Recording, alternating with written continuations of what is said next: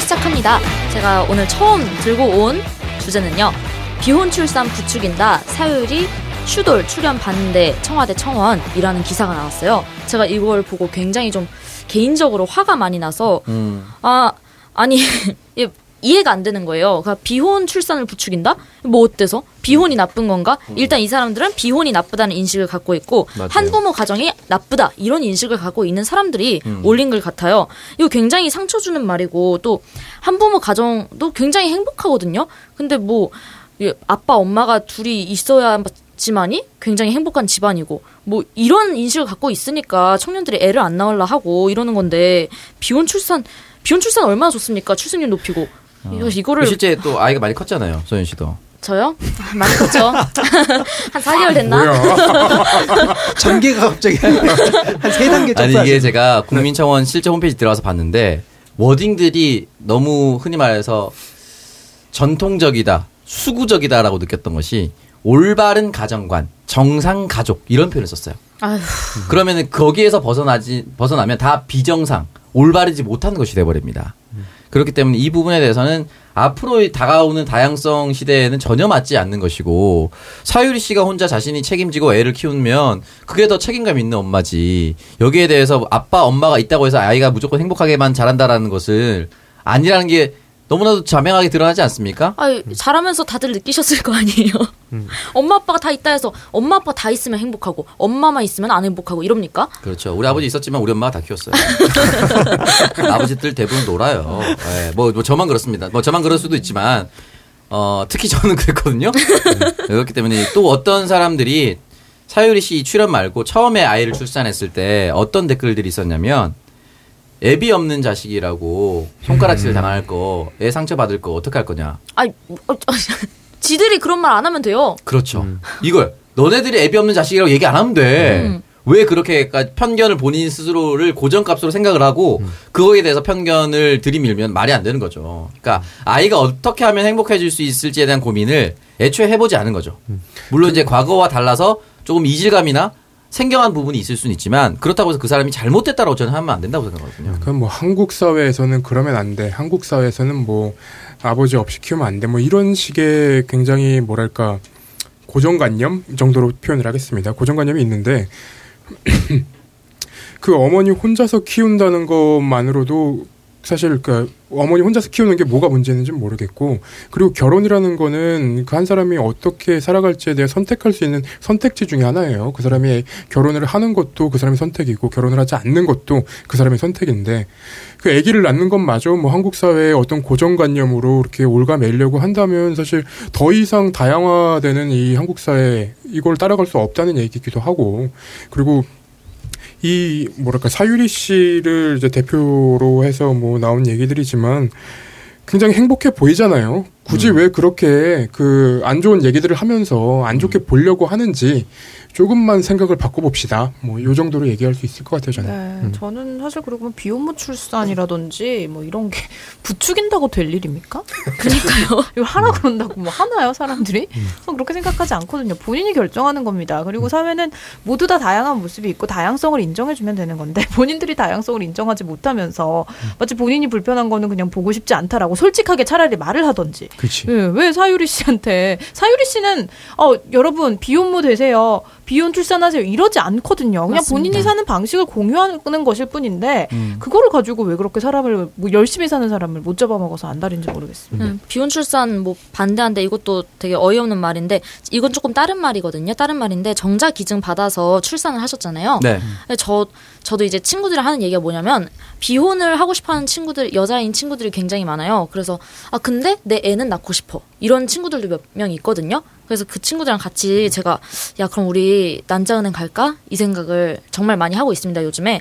그래서 아 건강 조금이라도 한 살이라도 좀 건강하고 내 몸이 좀 건강할 때 음. 우리 난자를 얼리자. 근데 알아보니까 좀 뭐 되게 많고 시간도 많이 걸리고 뭐 비싸고 이러더라고요. 그래서 지금 부산시에 김영춘 후보의 공약이 굉장히 저는 마음에 들었습니다. 그렇게 어. 이어졌네요, 다행히. 그러니까 부산 시민들은 이제 난자 얼리고 싶으신 분들, 뭐 정자 동결하고 싶으신 분들은 음. 정말 쉽게 다가갈 수 있는 거잖아요. 그 접근성이 좀 용이해진다. 네. 그러니까 좀 어, 다른 얘기지만 참 좋다고 느꼈습니다. 네, 어쨌든 이런 부분에 있어서는 지자체가 조금 더 훨씬 더 열어두고 음. 어, 다가갔으면 좋겠고 제가 그두 번째 책에도 썼는데 벨기에나 프랑스 일부 지역에서는 정자 기증을 받은 사람들도 동일하게 자녀에 대한 혜택이 있습니다. 우리나라는 산부인과마저도 혼인 신고가 되어 있는 사람에게만 혜택이 돼요. 그러니까 비혼 부부들이 결국에 무너지는 것이 애가 생겼을 때 산부인과 국가로부터 세제 혜택이나 여러 가지 혜택을 받기 위해서는 혼인 신고가 돼 있었어요. 그래서 결국에는 비혼으로 살다가 혼인 신고를 하고 아이를 낳을 때 여러 가지 이제 어, 의료 보험을 받는 그런 것들이 예전에 한 줄 두 줄인가 다큐멘터리에서 나왔었어요. 비혼 부부인데 임신 테스트에 이제 두 줄을 떠서 결국 비혼을 깰 수밖에 없는 상황. 음. 결혼을 해야 될 수밖에 없는 상황. 이게 이 드- 다큐멘터리가 나온 것도 제가 알기로 한 10년 정도 됐을걸요? 근데 어, 외국 같은 경우는 이미 선진적으로 모든 혜택을 그대로 받을 수 있도록 의료보험 체계가 되어 있습니다. 앞으로 대한민국도 아마 조금씩 조금씩은 이제 바뀌어 나가지 않을까. 그러니까 꼭 생각이. 결혼을 해야 한다 이 고정관념이 음. 쉽게는 안 바뀌겠지만 음. 조금씩 조금씩 바뀌면은 저는 좋을 것 생각해요. 안소연 왜냐면 씨는 아이를 꼭 낳아서 길러보고 싶어요? 저는 애를 좀 안 좋아합니다. 아. 근데 근데 네. 근데 애는 낳아보고 싶긴 한데 에? 낳아보고 싶긴 한데 뭔가 제가 잘 기를 수 있을까 확신이 안 들어요. 김태형 기자. 나보고 싶은 건 뭐예요? 아 뭔가 출산의 싶다. 고통을 겪어보고 나가 죄송해요. 출발 드림팀이에요?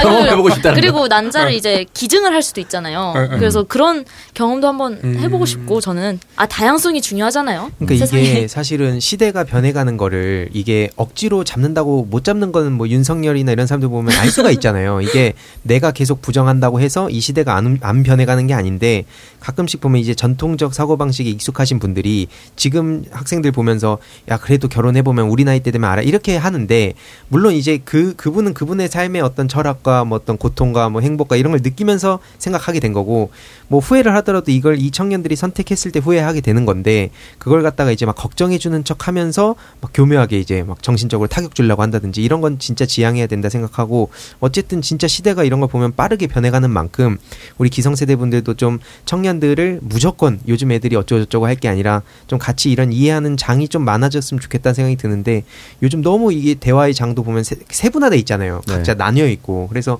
그게 참 어려운 어렵다는 생각이 많이 듭니다. 그 옛날에 삼촌들이 내 나이 되면 알아라고 얘기했는데 저는 같은 나이가 됐지만 아직도 그 사람들이 한 얘기가 뭔지 모르겠습니다. 모르겠어요. 지금 일부러 모르는 척하고 계속 이런 거 아니에요? 아, 난 아직 아닙니다. 20대야. 약간 이런 거. 김태형 기자는 아이를 저는 네. 저는 꿈이 꼭 새 남매를 낳는 게 음. 꿈입니다. 제 남매. 네, 왜냐면 딸의 형제- 인생을 어떻게 책임지려고. 어?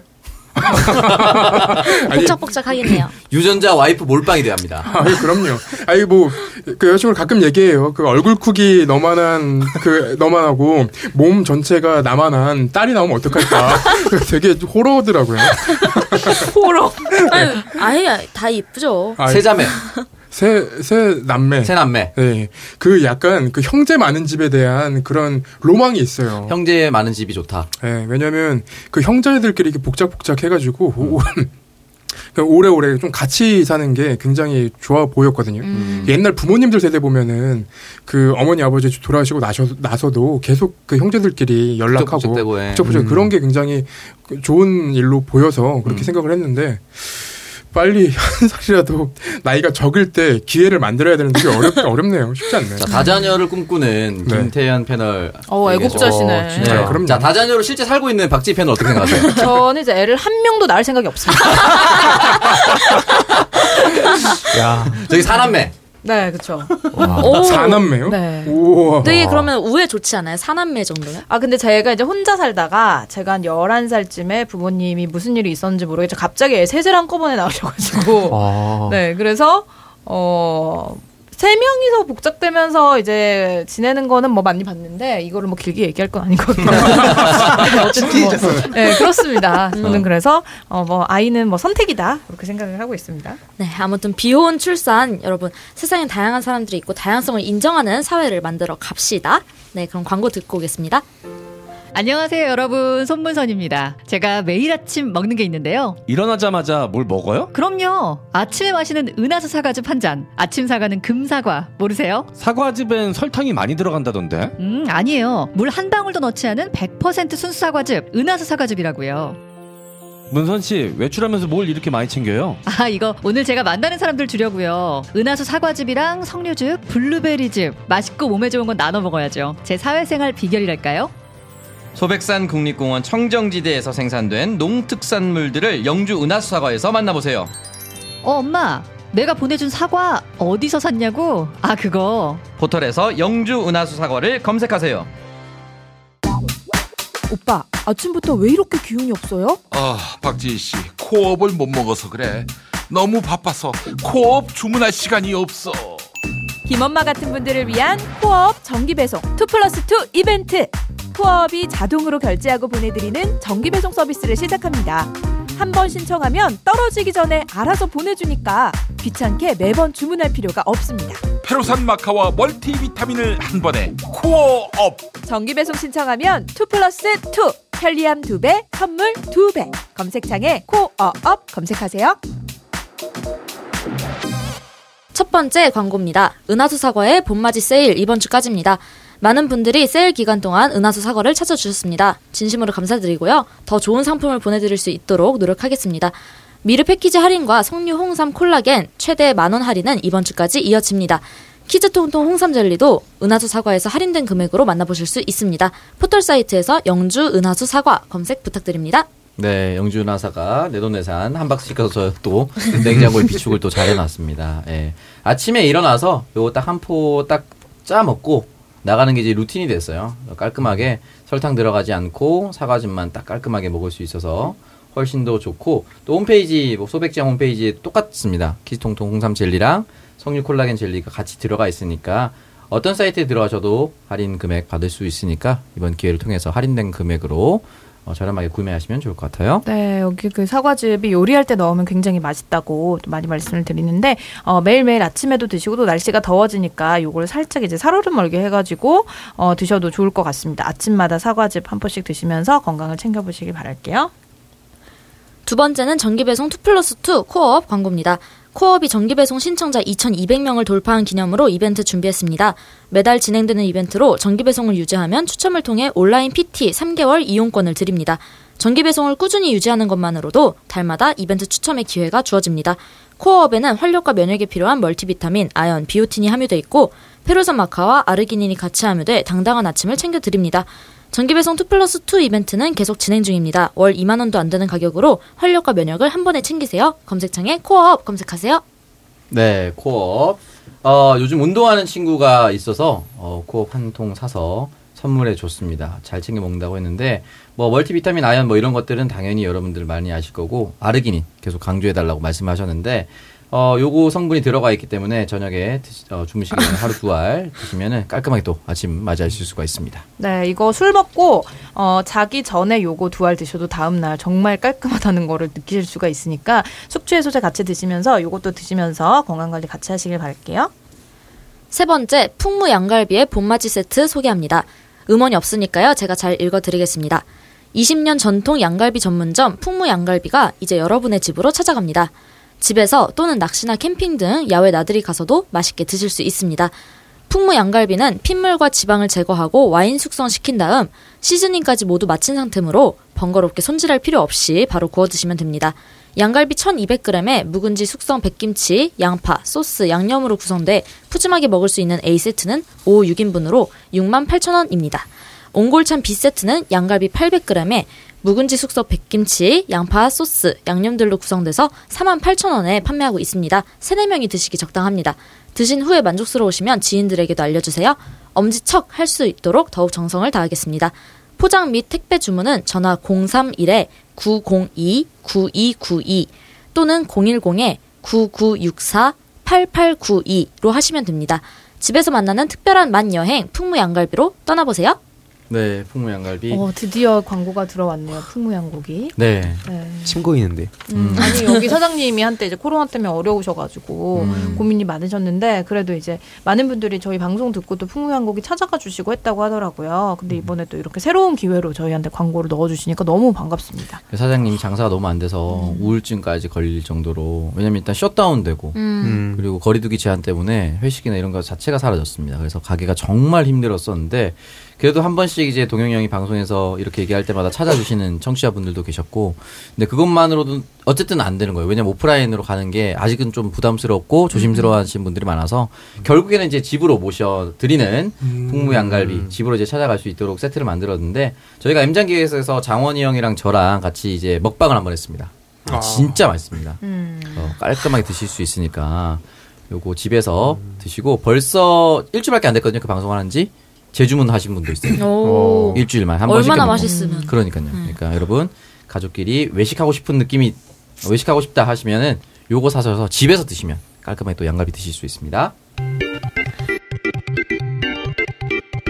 네, 광고 듣고 왔습니다. 이제 김태현 기자님의 기회가 되면 네, 들어보겠습니다.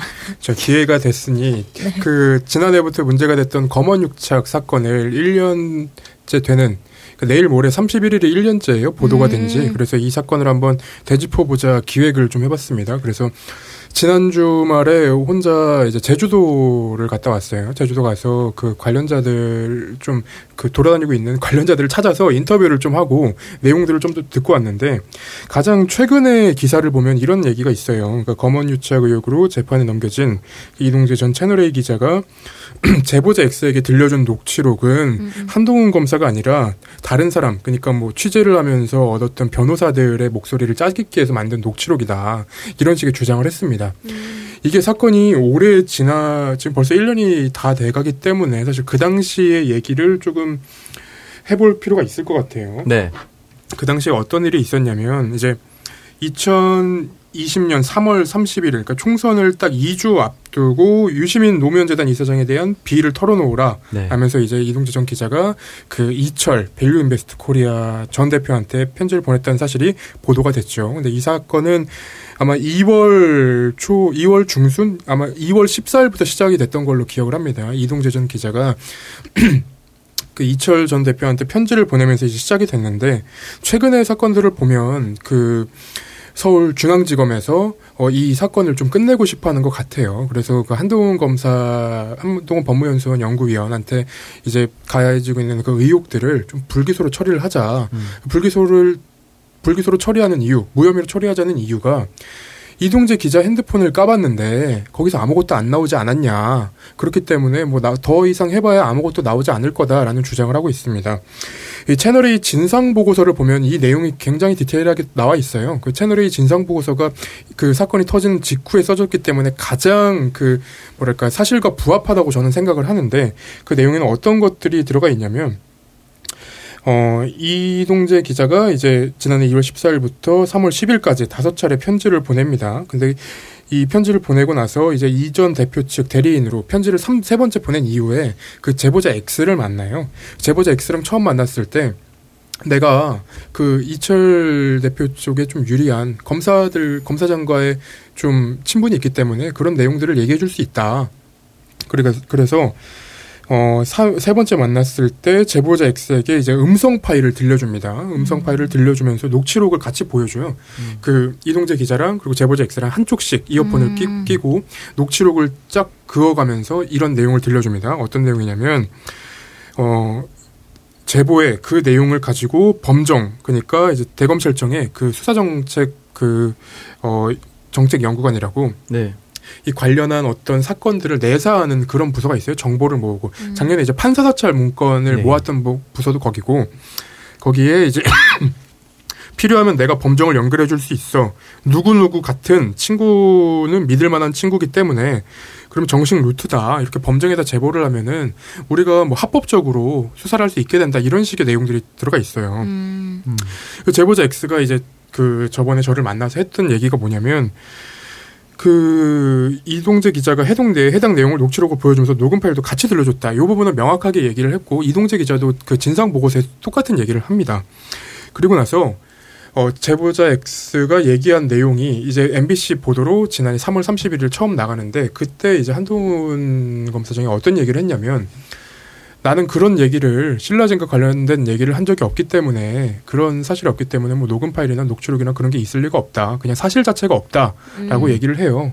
근데 이 말이랑 조금 다른 게 결이 다른 게 그 채널의 이제 법조 팀장이 진상 보고서에 보고를 할 때 내가 그 한동훈 검사장에 대해서 그 애들 얘기를 좀 들어보니 피 어, 취재원 보호도 안 된 것 같고 그래서 어, 녹음 파일이 없다라고 얘기를 했다 이런 식으로 얘기를 합니다. 근데 사실 자체가 없다고 했는데 녹음 파일이 있을 리가 없잖아요. 녹음 파일이 없다고 하는 이유도 잘 모르겠고 만약에 우리 그 후배 기자가 잘못했을 때 저도 똑같은 상황이라면 어, 우리 후배가 이렇게 검사님의 이름을 사칭해서 취재를 한 것 같은데 이 부분은 정말로 죄송하다. 뭐 법적인 책임을 묻는다면 저희가 책임을 지겠다. 이런 식의 얘기를 하는데 할, 할 텐데 여기는 녹음 파일이 없다라고 얘기합니다. 근데 황당하게도 이동재 기자부터 시작해서 그 법조팀장 그리고 사회부장의 핸드폰에서 아무런 녹음 파일이 복원이 되지가 않아요. 그, 그 명백하게 사실관계를 밝히겠다는 사람들이 왜 그런 파일을 복구하지 못하게 한- 여러 번 파일을 덮어서 파일을 날려보냈을까요? 오히려 반대로 이쪽 이제 이동재 기자나 그 보수 언론 쪽 그리고 보수 어 당에서는 보수 야당에서는 권원 유착이다. MBC 기자랑 제보자 X가 그 함정을 파고 이동재 기자를 끌어들인 거고 한동훈 검사를 끌어들인 거다라고 얘기하는데 애초에 처음에 한동훈 검사 얘기한 거는 이동재 기자고요. 그리고 그 MBC 장인수 기자나 제보자 X는 핸드폰을 냈어요. 음. 녹음 파일 하나도 안 주고. 그러면 사실관계는 누가 더 밝히고 싶어 하는 건지 누가 더 어, 합당한 지금 수사를 받은 건지 이 부분은 뭐 태도로서도 있는 네, 태도로. 증명할 수 있, 습니다 네, 그 부분을 조금 더 한번 상기시켜 드리고 싶었어요. 음. 아, 1주년 1주년이라 하기 좀 그렇고 1년, 일 1년. 1년 특집 특집 기획인데 네. 뭔가 검언 유착, 검찰 개혁 이런 단어들이 굉장히 많이 들렸어요. 그런데 20대들에게는 그냥 그렇게 들렸어요. 아, 또 싸우네. 그래가지고 아 근데 윤석열 총장 전 총장이 당하고 있는 것 같다. 어, 저 사람은 정의의 사도인데 이런 식으로 보도가 엄청 많이 됐거든요. 음. 그래서 사실 이런 일들은 20대들이 잘 모르는 일일 거예요. 모르고 그쵸. 관심도 없고 관심 있는 거는 윤석열이 이겼냐, 추미애가 이겼냐 그거거든요. 이게 막연히 지난해 이제 추윤 대립 갈등으로 이제 1대1 구도를 계속 만들었었는데 그 구도를 어쨌든 언론이 짰잖아요. 그, 그 구도를 짠 것부터 저는 좀 악의적이라고 저는 생각이 들고 왜 윤석열 총장이 잘못한 부분은 드러나지 않고 윤석열 총장이 잘못했던 부분을 짚었을 때 그걸 검찰 때리기라고만 쓰는지 일단 여기서부터 잘못됐다고 생각하는데 그것이 어쨌든 1년 동안 쭉 이어져 오다 보니까 검찰에게 무언가를 하기만 하면은 검찰 탄압하는 것처럼 보이고 사실은 이제 검찰이 그동안 수많은 사람들의 인권을 탄압해 온 것들이 드러났고 자신의 잘못들은 그냥 덮어왔습니다. 이 부분들은 크게 또 보도가 안 돼요. 최근에도 한명수 모해 위증 사건은 그냥 넘어갔죠. 그렇습니다. 그 불기소 성 불기소 접대 사과한다고 했는데 사과 안 하고 그냥 넘어갔죠. 그렇죠. 그러니까 이런 부분들이 있어서 만약에 내가 피해자였다면 내가 검찰에 불려갔던 사람들이라면 어떤 일이 발생했고 내가 어떻게 아무 이유도 없이 잘못된 사람 그러니까 흔히 말해서 범죄에 연루가 돼서 징역형을 살아 마땅한 사람이 둔갑될 수도 있음에도 불구하고 그냥 지나가 버렸죠. 지난 1년 동안. 그 수십 년 동안 이어졌던 것들이 지난 1년에도 똑같이 반복됐습니다. 그리고 검찰 수사관들이 하던 것들을 기자가 했다라는 이제 의심들이 있어요. 그래서 뭐 그 검찰 수사의 위험에 외주화라고 또 얘기도 하기도 하- 나왔는데 하기도 하고 그랬는데 이게 문제는 검찰이 어떤 정보를 줘서 취재를 한다. 여기까지는 뭐 크게 이제 막 뭐라고 할 만한 거리들은 아니에요. 근데 우리가 취재를 하다 보면 첫 번째 만난 사람들의 시선이 굉장히 많이 들어갑니다. 그래서 제가 만약에 그 제가 얼마 전 예전 이 회사에 오자마자 썼던 기획 기사가 뭐였냐면 그 디지털 성폭력을 당하신 분들에 대해서 그 처음 보도된 것과 그리고 1년 뒤에 어떻게 살고 있는지를 조명해서 다시 기사를 쓴 적이 있었거든요. 근데 그 당시에 이제 어 취재를 했던 그 기사를 썼던 분들은 국민청원 글을 보고 쓰기도 하고 그리고 이 피해자분들 말고 가해자분을 먼저 만나서, 만나서 쓰는 경우들도 있었어요. 음, 그렇게 되면 가해자의 말을 먼저 듣고 이 피해자를 보기 때문에 이 사람들에 대해서 굉장히 공격적인 질문과 공격적인 기사들이 나옵니다. 근데 저희가 1년 동안 이제 그 사람들과 계속 연락을 이어가면서 내용을 들어보니 이분들은 여전히 피해를 받고 있고 나를 찍은 그러니까 디지털 성폭력이기 때문에 나를 찍어 놓은 그 영상과 사진들이 언제 어디서 나타날지 모르기 때문에 굉장히 공포에 떨고 있고 음. 가해자들은 떵떵거리면서 잘 살아요. 그러니까 첫 번째 제가 이 피해자들을 만났기 때문에 이 피해자들의 얘기를 조금 더 깊게 들을 수 있었던 겁니다. 마찬가지로 검찰한테 그런 정보들을 먼저 들으면 검찰의 시선으로 볼 수밖에 없어요. 예전에 네. 그 조국 전 장관 그 자택 수, 자택 압수수색한 이후에 그 보수 언론에서 그 앞에 취재를 간 경우들이 꽤 있었나 봅니다. 근데 그 당시에 너무 조국 전 장관 가족에 대한 취재 열이 높아지니까 뭐 일명 조국소대라는 분들이 앞에서 그 취재 기자들 좀 막아서고 그랬어요. 네. 근데 그분들이 취재 기자들한테 물어봤다는 거예요. 아니 조국 장관의 혐의가 그렇게 확정된 것도 아니고 가족들이 물어 그뭐 그렇게 문제가 있냐 그 부분에 대해서는 조금 사생활 보호를 해줘야 되는 거 아니냐라고 했더니 그 기자들이 했던 말은 검찰이 기소를 했으니 나쁜 놈 아닌가? 라고 얘기를 했답니다. 쥐라 까갖고 앉아. 그래서 그것 때문에 굉장히 화가 났던 경우도 있었는데 음. 아무튼 그 검언 유착으로 대표되는 그리고 검찰 기자단과 그 검사 간의 어떤 유착이라고까지 저는 표현 안 하겠습니다. 그냥 어떤 정보 교류 이 부분은 조금 더 개선돼야 되지 않나라는 생각은 계속하고 있습니다. 네, 그 당시에 제가 한창 작년에 종편 나가면 정말 일거수일투족을 보도하고 거기에 대해서 논평을 하라고 이제 얘기를 하는데 가장 갑자기 떠오르는 게 뭐였냐면 조국 전 장관이 갑자기 자기 집에 나와서 근처 카페에서 가족들끼리 브런치 먹고 그냥 카페에서 아마 샌드위치 커피 마시고 네. 집에 들어갔던 것 같아요. 그렇다면 요걸 돌려 설명하면 언론들이 조 전 장관 집 앞에서 진을 치고 있다가 어디 가는지 다 따라 붙었고 뭐 했는지 다 확인한 다음에 집 들어갈 때까지 감시했다는 거예요. 그렇죠. 미행한 거예요, 미행. 이걸 가지고 조 전 장관이 어쨌든 한가롭게 시간을 보내고 있네요라고 물어보더라고. 한가롭고 나발이고 떠나서 미행한 거 잘못된 거지. 이게 무슨 뭔 의미가 있습니까? 조 전 장관이 거기 나가서 밥 먹고 들락날락 하는 것이 재판에 어떤 영향이 있어요? 아무 상관없는데 조국이란 사람을 계속 쫓아다니면서 이 사람에게 안 좋은 이미지를 더 씌우기 위해서 그 기사를 양산하는 겁니다. 반대로 박형준의 일거수일투족을 그대로 집 앞부터 기다렸다가 밥 먹었니 몇 시간 만에 집에 들어갔니 이렇게 따지면 박형준도 금방 또 들어 나쁜 사람을 만들 수가 있어요. 실제 나쁜 사람이긴 하지만 이 보도량이나 언론의 행태가 그 사람을 좋고 나쁨을 그냥 쉽게 규정할 수 있도록 이제 몰아가는 거죠. 그 법조 기자단 좌담회가 한번 있었어요. 거기서 조국 장관 어, 보도, 조국 사태 보도에 대해서 어떻게 생각하냐 그랬더니 보도의 양은 중요한 게 아니다라고 주장을 했는데 아니, 보도의 양이 굉장히 중요했습니다. 보도 그 TV만 켜면 그 조국 이름이 나왔고 미친 듯이 어, 양떼 네. 인터넷만 키면 조국 이름이 나왔어요. 음. 그 조국 전 장관의 본인의 이름과 가족들의 이름 그리고 재판에서는 구- 그 굉장히 나이가 많으신 어머님까지 나왔단 말입니다. 그러면 그 당시에 어떤 제기됐던 의혹들은 다 해명이 됐냐? 그것도 아니에요. 왜 애초에 이 사건은 조국 저, 조국이 민정수석일 당시에 나중에 대통령 나가려고 조국 대선 펀드다, 도숙 조국 가족 펀드다 하면서 시작이 된 건데 그 부분에 대해서는 무죄가 나왔어요. 이거 지금 누가 책임질 겁니까? 그러니까 제가 뭐 조금 이따가 얘기를 하긴 할 텐데 이명박 정부 때 그 미디어법 날치기 사태를 통해서 이제 종편을 탄생을 시켰잖아요. 전 지금 이런 상황 모든 상황들을 다 보면서 아 왜 얘들이 이렇게 목숨 걸고 종편을 만들려고 했는지 알겠다라는 생각이 드는 게 지금 이 언론 포털이 너무나 편향이 돼 있고 거기에 이제 종편이라는 자들이 지원 사격을 하고 있기 때문에 이거는 정말 뭐 세종대왕이 와도 이런 상황에서는 그들이 마음 먹고 나쁜 사람으로 만들려면 나쁜 사람으로 만들 수밖에 없고 지금 이제 뭐 아까 20대 얘기도 많이 했지만 중도라고 생- 얘기, 얘기 하시는 분들 그런 분들은 우리처럼 이렇게 막 하나하나 파고들어서 팩트를 체크하는 게 아니잖아요. 그냥 스쳐 지나가는 그런 기사 제목에 아 그래? 그랬어? 이렇게 반응을 하는 거잖아요. 그런 자극적인 부분에 반응을 할 수밖에 없고 그래서 이렇게 본인들이 권력을 잡고 싶어하는 자들은 항상 미디어를 장악을 해가지고 어, 언론들을 앞세워가지고 본인들이 원하는 대로 국민들을 이- 이리 이리 갔다 저리 갔다 하게 만든 거고 그래서 이제 국민은 개돼지 아닙니까? 라- 라고 실제로 생각을 하는 거 아니겠어요?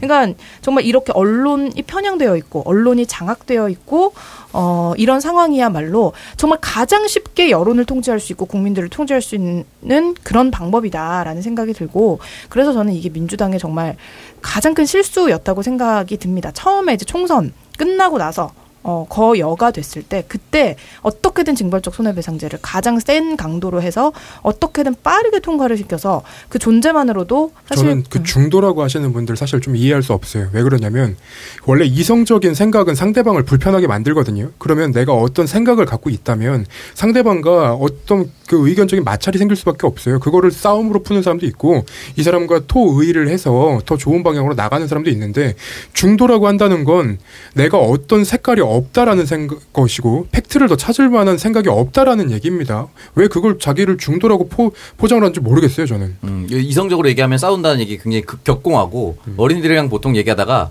아 내가 논리적으로 굉장히 탄탄했구나라고 느끼는 방법은 하나밖에 없습니다. 이 새끼 네 말을 맞는데 말투가 이렇게 싸가지 없냐. 이상하게 잡는 거거든. 그냥 열받는 거야. 자기가 논리적인 분약함이 드러나서 그런 건데 아까 전에 갑자기 또 생각난 게 조 전 장관 집 앞에서 뭐 먹었어요라고 달려들던 그 기자들 요즘 짤로 접니다. 네, 접니다. 근데 그것도 짤로 뭐 네. 오세훈 앞에 가서 생태탕 먹었는지 왜 안 물어보냐고 생태탕 먹었는데 바지에 안 튀었어요? 이런 거. 이런 거 안 물어보냐고 그러니까 이게 보도의 행태가 너무 편향적입니다. 그러니까 이게 네. 꼭 얘기하고 싶었던 게 뭐냐면 이게 커뮤니티 정상 이게 다 맞물린 게 일단은 그 지난 정부 때 그 일베 동원해 갖고 세월호 있자 여론 확산시키면서 그 보수라 그러면서 일베를 그렇게 대입시켰잖아요. 그러니까 말도 안 되는 건데 지금 뭐 김웅 씨 같은 사람들 보면 뭐 아직도 검찰 개혁 이러면서 뭐 지겹다. 그러니까 이런 비슷한 패턴들이 계속해서 보이는데 왜 저들이 순수하게 지금 그냥 진짜 시민들한테 어필한다고 생각하는지가 저는 의문이고 첫 번째로 두 번째는 이게 정서적인 부분을 민주당이 좀 계속해서 캐치해야 된다고 한 이유가 뭐 욕망도 마찬가지지만 예를 들어서 이런 식으로 대화가 되는 거예요. 조국 전 장관에 대해서 막 얘기를 해요. 민주당에선 논리적이고 뭐 이성적인 대안을 내면 사람들이 알아주겠지인데 문제는 예를 들어서 얘기하다 보면 그래서 네 조국 잘못된 거 없다는 거야? 라고 하면 이게 그렇게 딱 어, 없어라고 하는 순간 그냥 대깨조 프레임 씌이고 아 이런 부분은 좀 이렇게 잘못한 게 있지만 어쨌든 잘못했잖아. 그럼 닥쳐. 이렇게 끝나는 거예요. 그러니까 그 부분에 있어서 저들이 이런 감정적인 것들을 너무 잘 건드리고 전 선수가 붙어서 저런 거 하고 있다 생각해요. 근데 일부 선수가 저기 커뮤니티에 저- 이렇게 딱 들어와 갖고 얘기를 막 해요. 척코의 중요성 이런 거 있잖아요. 댓글 한두 개가 밑에 달리고 거기 추천 받고 하면 사람들도 그냥 그거에 딸려가 갖고 비슷한 댓글들 엄청 밑에 달기 시작하고 아까 그 취재랑도 비슷한 것 같은데 그런 식으로 왜 근데 민주당에선 계속 논리적으로만 대응을 하려고 하는가? 가 저는 좀 계속해서 아쉬웠던 지점입니다. 네, 그냥 일부 커뮤니티가 아니라 일부 커뮤니티라고 해도 그게 점점 인터넷 문화에 퍼지면은 더 이상 일부가 아니게 되거든요. 좀 민주당 측에서도 이런 부분을 세심하게 고려해야 될 것 같습니다. 네. 그리고 이런 얘기를 하는 팟캐스트 청정구역 많이 들어주시면 감사하겠습니다. 여러분 홍보 많이 해주세요. 그리고 다음 주제에 박지 아나운서의 가짜 정보 한번 들어보겠습니다.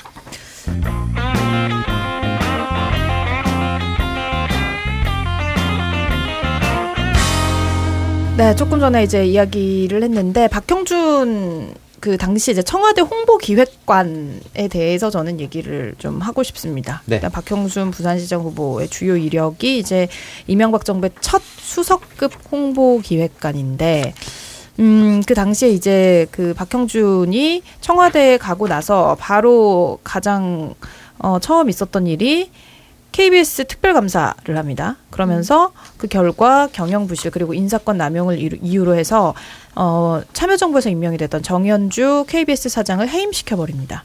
네, 이거를 이제 88 사태라고 하는데요. 8월 8일에 KBS 이사회에서 정 사장이 해임이 됐는데, 음, 이게 자녀 임기가 15개월 남아 있었잖아요. 그러니까 그 이렇게 8월 8일에 해임을 당하고 나서 다음 해에 2009년 11월에 행정법원에서 정 사장의 해임 처분을 취소해야 한다라고 했지만 이미 돌아갈 수가 없었습니다.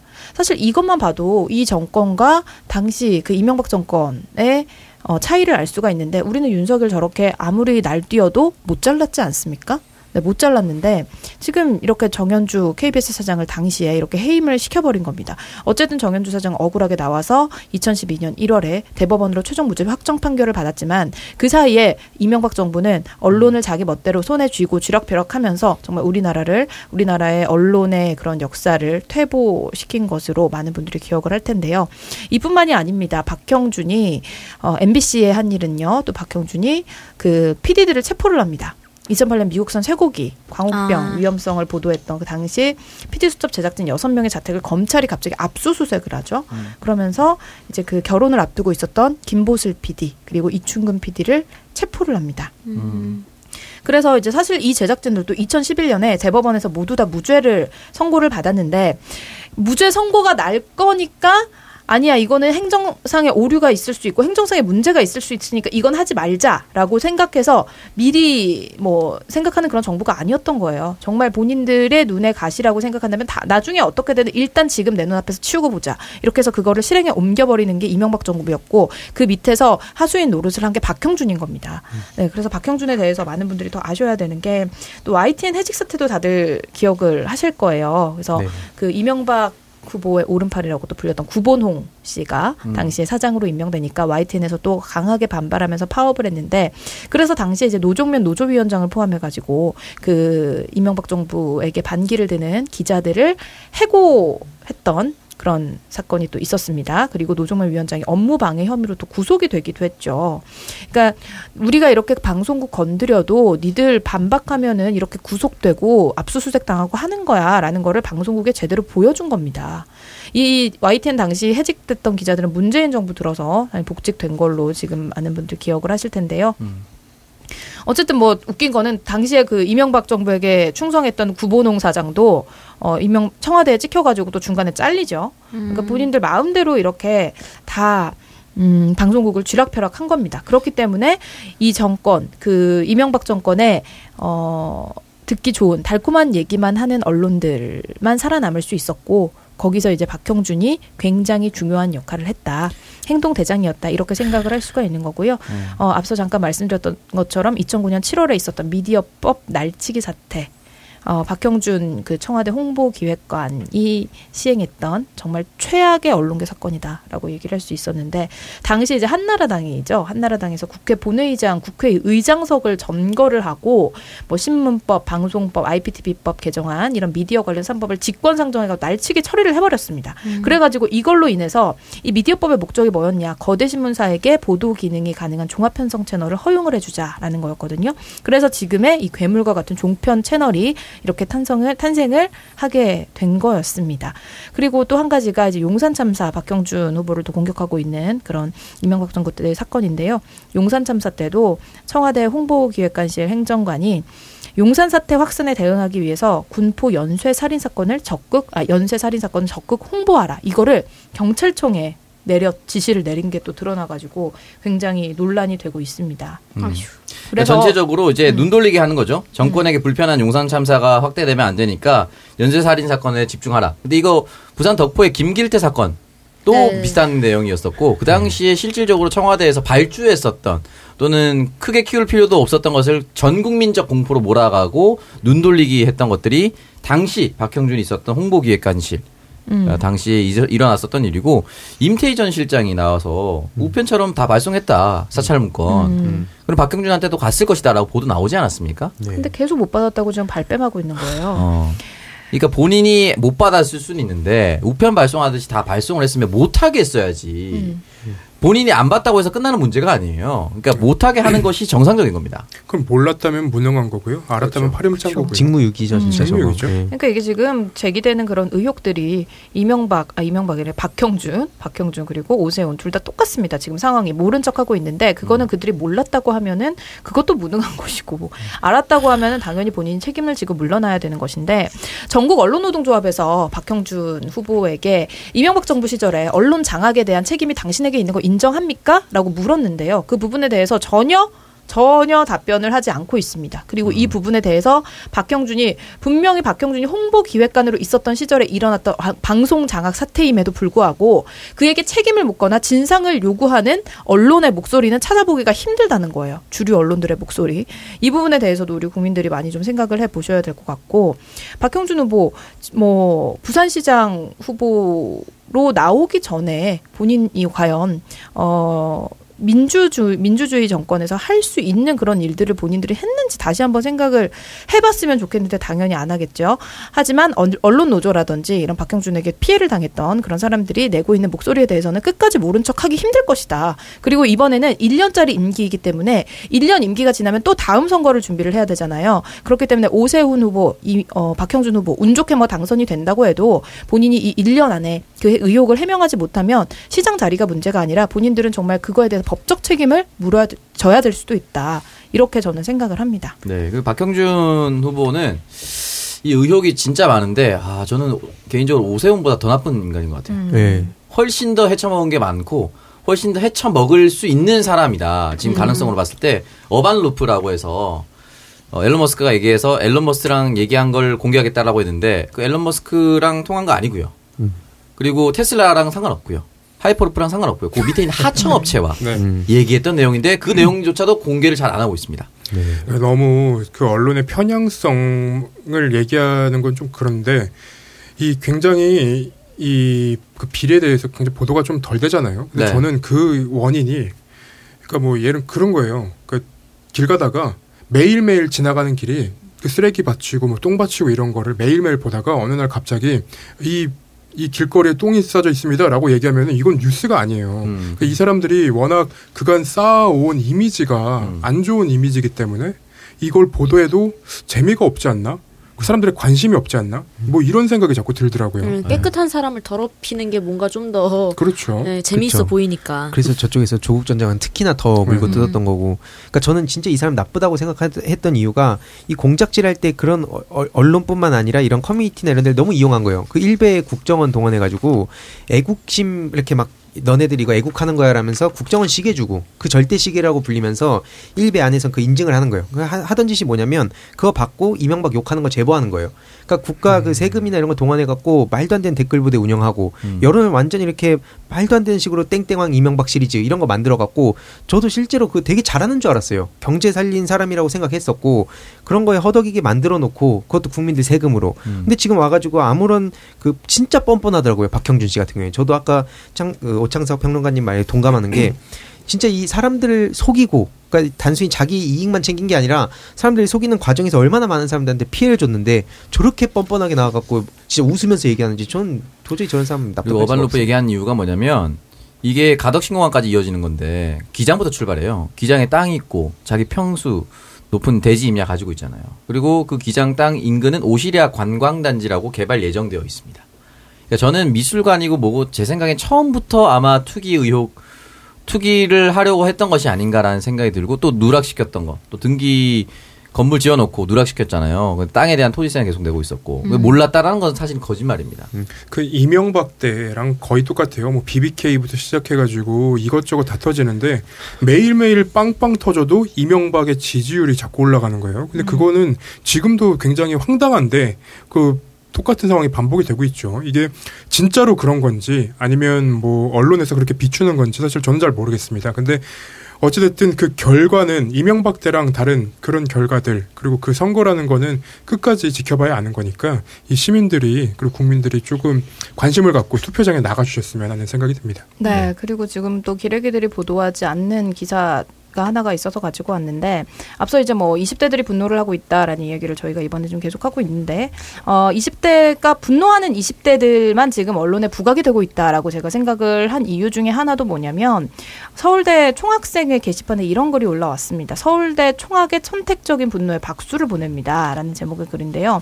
어 본인은 이제 조 전 장관 논란 당시에 서울대 총학이 움직이는 거를 보고 아 그래 사회적 불평등에 대한 나름대로의 의로운 외침이다라고 생각을 했는데 어, 박형준 후보라든지 뭐 나경원이라든지 이런 보수 정치인들의 온갖 의혹이 다 쏟아져 나오는데 가만히 있는 걸 보면서 아 서울대 총학 보수 세력에 이중되었구나라는 싶은 마음이 든다라고 하면서 적어도 당신의 선배들은 이 정도 수준은 아니었다라고 얘기를 합니다. 사실 우리가 이제 뭐 서울대 뭐 박종철 열사라든지 이런 민주화 운동에 대해서도 어, 서울대에서도 굉장히 국민들이 진 빚이 많다라고 생각하시는 분들도 많을 텐데 음 글쎄 선택적인 분노라, 분노라든지 정파적인 행보로 일관하면서 이렇게 비겁하게 충, 침묵하는 게 과연 옳은 일이냐라는 글이 올라왔습니다. 그러니까 이게 가장 처음에 이제 얘기를 한 거는 김승현 전 홍익대학교 미술대학 교수가 네.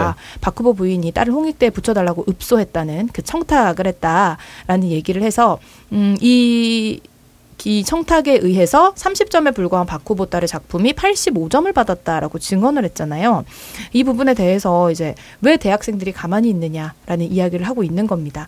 그리고 이제 이것뿐만이 아니라 저는 그 동아대에서 이미 뭐 얘기가 나왔다고 부산 지역 대학생들 사이에서 얘기가 나왔다고 알고 있는데 그 박형준 후보가 후보 확정되기 전에는 후보가 될지 안 될지 모르니까 개강을 하겠다고 해가지고 수강생들을 받았다가 본인이 어 후보로 확정이 되자마자 바로 그 개강 날에 본인의 강의를 폐강을 했다라는 아이고. 얘기가 올라와서 음, 이게 이제 교수로서의 교육자로서의 양심이 있는 것이냐라는 얘기가 나왔거든요. 저는 이것도 대학생들이 굉장히 어, 분노를 해야 되는 지점이다라는 생각이 듭니다.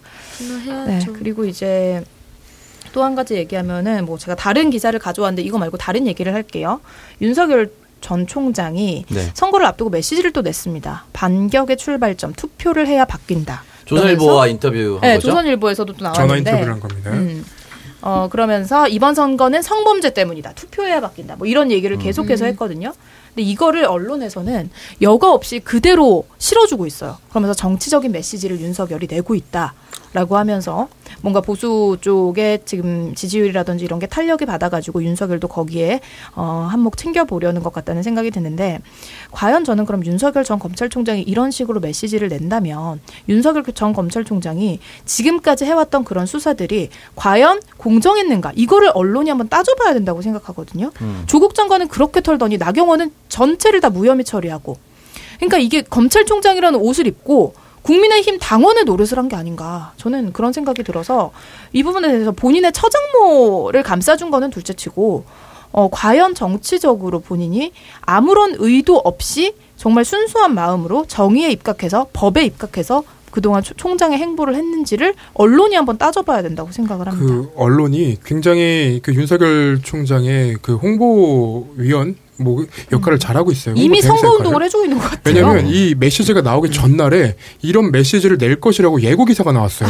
아, 그러면 이 사람들은 윤석열 전 총장이 어떤 말을 할지 다 알고 있었던 거예요. 네. 그러면 그 내용을 어떤 말을 할지 알고 있었기 때문에 전화를 해서 음. 이런 말 한번 하시죠. 뭐 이렇게 된 게 아닌가. 그렇죠. 그래서 저는 관리하는 사람들이 굉장히 붙어 있는 게 아닌가라는 생각을 저도 했는데 일단 이 윤석열 전 총장은 국민의힘 쪽에 줄 서가지고 보수 쪽에 줄 서가지고 본인이 정치 쪽에서 한번 자리 한번 챙겨볼까라고 생각을 했다 했다라는 거는 누구나 이제 예상 가능한 게 된 거고요.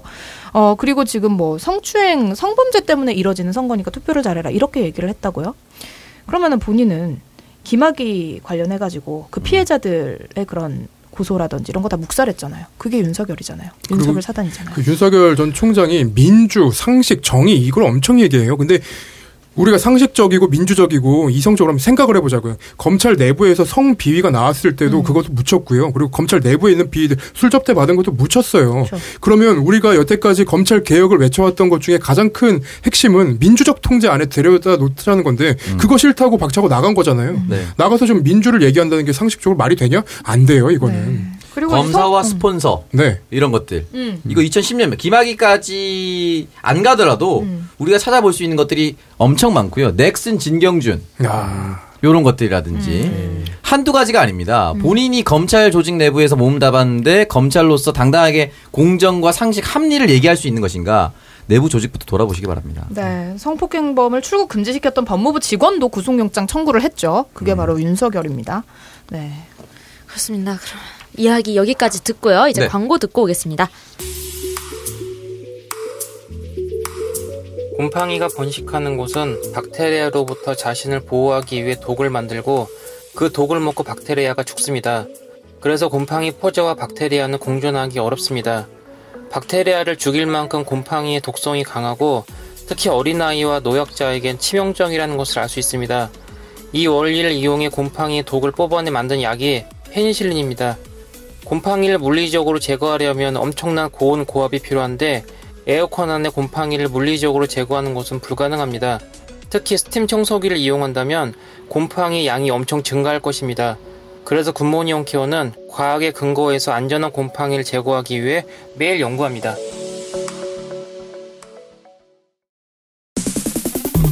코코메디 여친이 좋아해 코코 메디 남성들의 고민 해결사. 매일매일 처음처럼. 코코메디. 이 밤을 뜨겁게. 코코메디. 밤새도록 사랑 나눠요. 자신감이 넘쳐요. 이상 코코메디 협찬 받고 싶은 MC 장원이었습니다. 남성 기능 의료기기 코코메디 대표번호 080-255-0000 첫 번째 광고는 굿모닝 홈케어입니다. 굿모닝 홈케어는 특허 기술과 최고급 친환경 세제로 가장 좋은 결과를 만들어 드립니다. 코로나 때문에 에어컨 청소할 때 사용하는 세제에 특별한 성분을 더 추가해 살균력이 더 업그레이드 됐습니다. 원가가 올라도 가격은 올리지 않았다고 합니다. 미르미디어 청취자분이라고 이야기하시면 코로나 감염 예방 차원에서 약 3개월 유효한 특별 방역 서비스까지 해드린다고 합니다. 네이버에 EJ 굿모닝 홈케어 또는 청정구역 굿모닝 홈케어 검색하시면 됩니다. 굿모닝 홈케어 대표 번호는 1877-9344입니다. 네. 아, 굿모닝 홈케어 저희 집 어, 다녀가셨습니다. 어, 벌써 서울로 왔다 가신 건가요? 네, 서울로 올라오셨어요. 여러분 아. 서울에 계신 분들, 또는 수도권, 경기권에 계신 분들 어, 연락을 빨리 하셔서 예약을 잡기 바라시 잡길 바라시고요. 제가 알기로는 거의 4월 예약이 거의 마무리되어 가고 있는 걸로 알고 있어요. 아. 왜냐면 시즌이에요, 시즌. 이제 이제 진짜 본격적으로 더워지는 시즌이거든요. 지난주 토요일에 비 왔잖아요, 전국적으로. 어, 맞아요. 네. 비 오고 나서 이 봄비가 지나가면 빨리 더워질 것이다라고 해서 전국 날씨를 찾아보니까 실제 저희 방송에 나간 이번 주 사전 투표가 있습니다. 이번 주 내내 최저 기온이 거의 10도, 최고 기온은 18도까지 올라가는 지역들이 평균적으로 이렇게 온도가 높아지니까 여러분 에어컨 청소 빨리빨리 해놔야 됩니다. 네. 네. 야. 그리고 또 이번 주말에 비가 오더라고요. 음. 이번 비 오고 나면은 정말로 날씨가 더워질 거기 때문에 네. 어, 망설이지 마시고 지금 바로 이제 청소 서비스 받아보셔가지고 또 쾌적하게 여름 나시기 바랍니다. 제가 지난 주말에 제주도를 갔다 왔지 않습니까? 네. 네. 제주도에는 이미 벚꽃이 만개했더라고요. 아. 굉장히 날이 따뜻하고요. 음. 금방 올라옵니다. 네. 민소매 입고 돌아다녀도 될 아직 안 되죠. 아직. 인소매 반소매 정도? 네, 반소매 정도. 두 번째, 자신감 떨어진 남성들의 희망, 남성 성기능의 혁명, 특허받은 의료기기 코코메디 광고입니다. 코코메디는 하루 10분 정말 간편한 사용으로 발기부전, 조루, 전립선 문제 등 남성들의 성기능 고민을 해결해 줍니다. 또한 코코메디는 미국 FDA 등록은 물론 식약처로부터 성능과 안정성을 인정받아 의료기기 3등급 승인을 받은 제품이며 대형 S병원 비뇨기과에 납품을 하고 있어 안심하고 사용하셔도 됩니다. 봄철을 맞아 200분 한정 특별 이벤트를 진행합니다. 봄맞이 가격 할인과 남성에게 좋은 아연 영양제 4개월분, 여기에 페로몬 향수도 더 드립니다. 구입을 고민하셨다면 지금 무료 상담 신청해서 구입하세요. 이벤트 참여 방법은 검색창에 코코메디 미르미디어 이벤트라고 검색하신 후 상단 링크 또는 블로그로 들어가 제품 정보 확인 후에 상담 신청을 하시면 됩니다. 또는 대표번호 080-255-0000으로 전화하셔서 부담 없는 무료 상담 받아보세요. 네, 죽어있던 홍장원을 살렸던 바로 그 코코메디입니다. 아, 예수님도 아니지만 부활을 했어요. 홍장원 씨가 직접 인증하기 쉽지 않습니다. 근데 본인이 이렇게 얘기했기 보여줬어요? 때문에 아, 우리한테 보여주지 않았죠. 아니, 그걸 왜 내가 모르게? 내가 모르게 또 이상하지 않아요? 아, 내가 그런 얼마야 걸 어떻게 알아요? 본인이 그렇게 얘기를 하더라고요. 드럼체 없이 드럼을 친다는 얘기가 있어요. 아, 그 자신이 하는 말, 자신의 자랑을 자기 입으로 하는 건 99% 거짓말이라고. 아, 진짜요? 어. 본인은 어떻게 아, 저는 자랑하지 않겠습니다. 아, 뭐 굳이 아, 그런 말려야 자랑을. 네. 말려야 되는데 저는 자신 있으면 해야지 말리는 아, 이게 건데. 뭐 식약처로부터 인증을 받았다고 하니까요. 뭐 음. 그런 신뢰도는 정말 문제가 없는 제품이고. 아, 이게 저희가 광고한 지 이제 몇 개월 넘어서서 많은 분들이 이 브랜드만큼은 충분히 인식을 하고 있습니다. 음, 네. 그런데 이렇게까지 이 광고가 지속될 수 있다는 것은 몇몇 분들이 실제 구입하고 효능을 봤기 때문인 거예요. 사실 그쵸, 이게 음. 저희가 그동안 측면 승부에 들어왔던 이동식 조립주택을 제외한 야. 가장 고가의 제품이에요. 어. 그 황희도 대표가 지난주부터 자신감이 좀 늘어나는 것 같아요. 어, 박진영 씨와 같은 삶을 사는 섹스는 게임이다 생각을 하는 거예요? 아, 게임 체인저. 아. 어, 제가 김태형 기자님 다음 주에 집으로 부를게요. 아, 둘이 불러서 저는, 저는 왜 부르죠? 후기 공유해 주세요. 후기를 한번 공유드릴게요. 네, 알겠습니다. 어쨌든 코코메디 많은 분들이 아찔하네. 접하고 응원하고 있습니다. 실제 저희 출연자도 사용해봤고 거기에 대한 효능을 직접 체험했으니까 고민이신 분들 또 어, 약간 예방 차원으로도 또 하시기 좋으니까 여러분 꼭 한번 코코메디 검색해 보세요.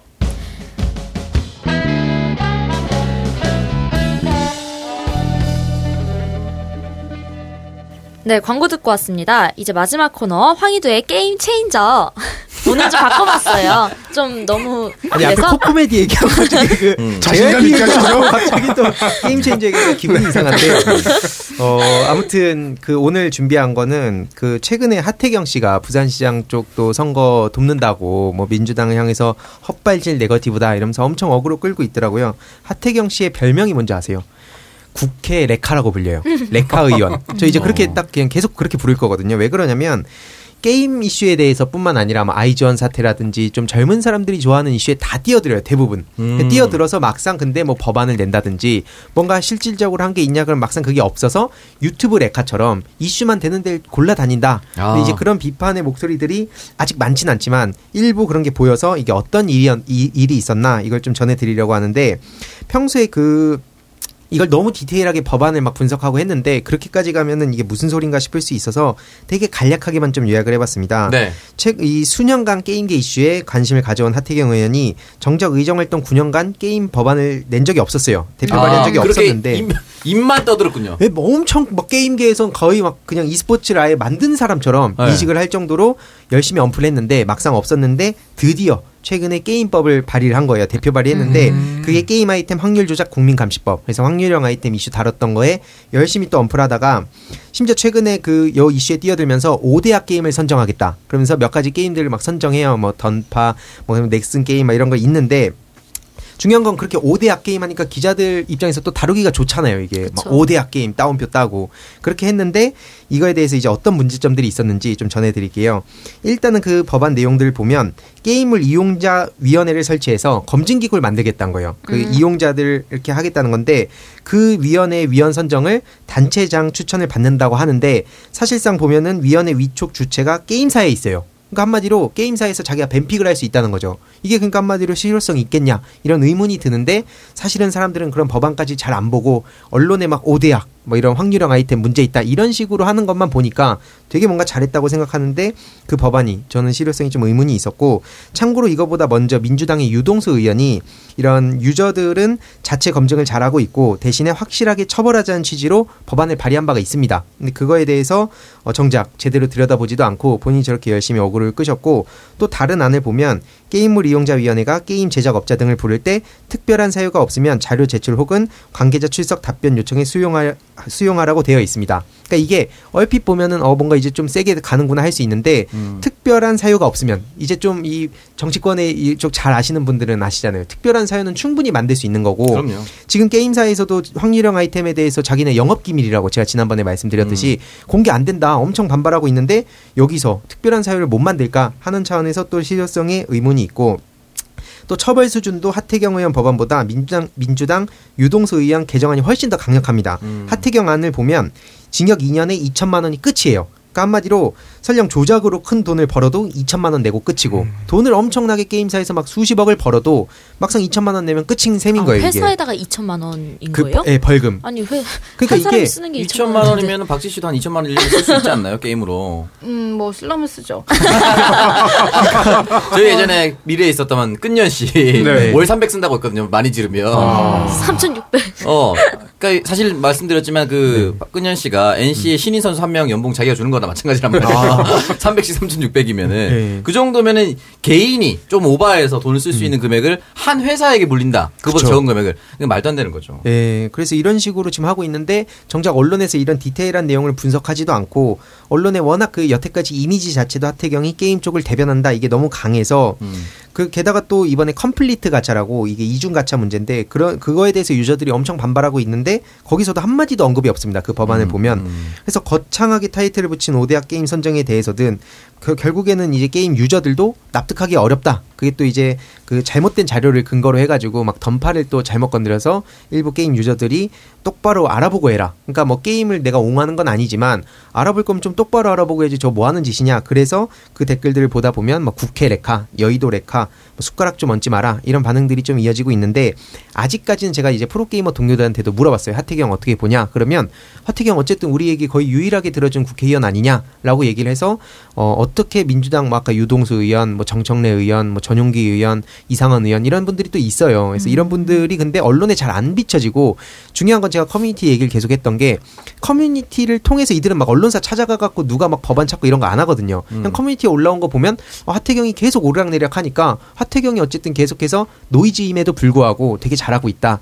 그래서 민주당 의원들이 저는 개인적으로 전병헌 전 수석님처럼 실제 게임 그 커뮤니티에도 가서 직접 이제 소통도 하고 물론 처음에 엄청 회초리 맞겠죠. 민주당 싫다, 뭐 셧다운제다, 여가부다 막 엄청 반발 심하겠지만 몇 년을 보고 좀 길게 내다보고 우리의 아젠다도 제시하고 어쨌든 집권 여당이기 때문에 실질적으로 할 수 있는 것도 되게 많을 거거든요. 그래서 그런 지점에서 뭔가 민주당 의원들이 어, 내부에다가 계속 얘기는 하고 있지만 이게 시민들이 안 알아준다고 또 이 안에서는 왜냐면은 언론이 또 안 보도하고 커뮤니티에도 전달이 안 되고 그래서 그런 고충이 있어서 우리 시민분들이 조금만 더 e스포츠에 대해서 열린 마음으로 대해 주시면 조금 조금씩 변해가지 않을까. 저도 이거 뭐 하루아침에 하겠다고 이거 한 거 아니고 진짜 길게 보고 몇 년 보고 하고 있는 거라서 이런 상황에서 결국에는 게이민들도 민주당에 막 편을 못 드는 거예요. 실제로 그렇게 생각을 가진 친구들이 있어도 음. 그 아까 말씀드린 커뮤니티 정서가 워낙 현 그 반정부적인 사람들이 많기 때문에 네. 내가 설령 그런 거 한마디라도 얼굴 같이 비추면 내가 욕 먹는데 내가 왜 가? 약간 이런 게 너무 강해서 음. 결국엔 커뮤니티에 좀 어떤 정화를 좀 하고 민주당에서 실질적인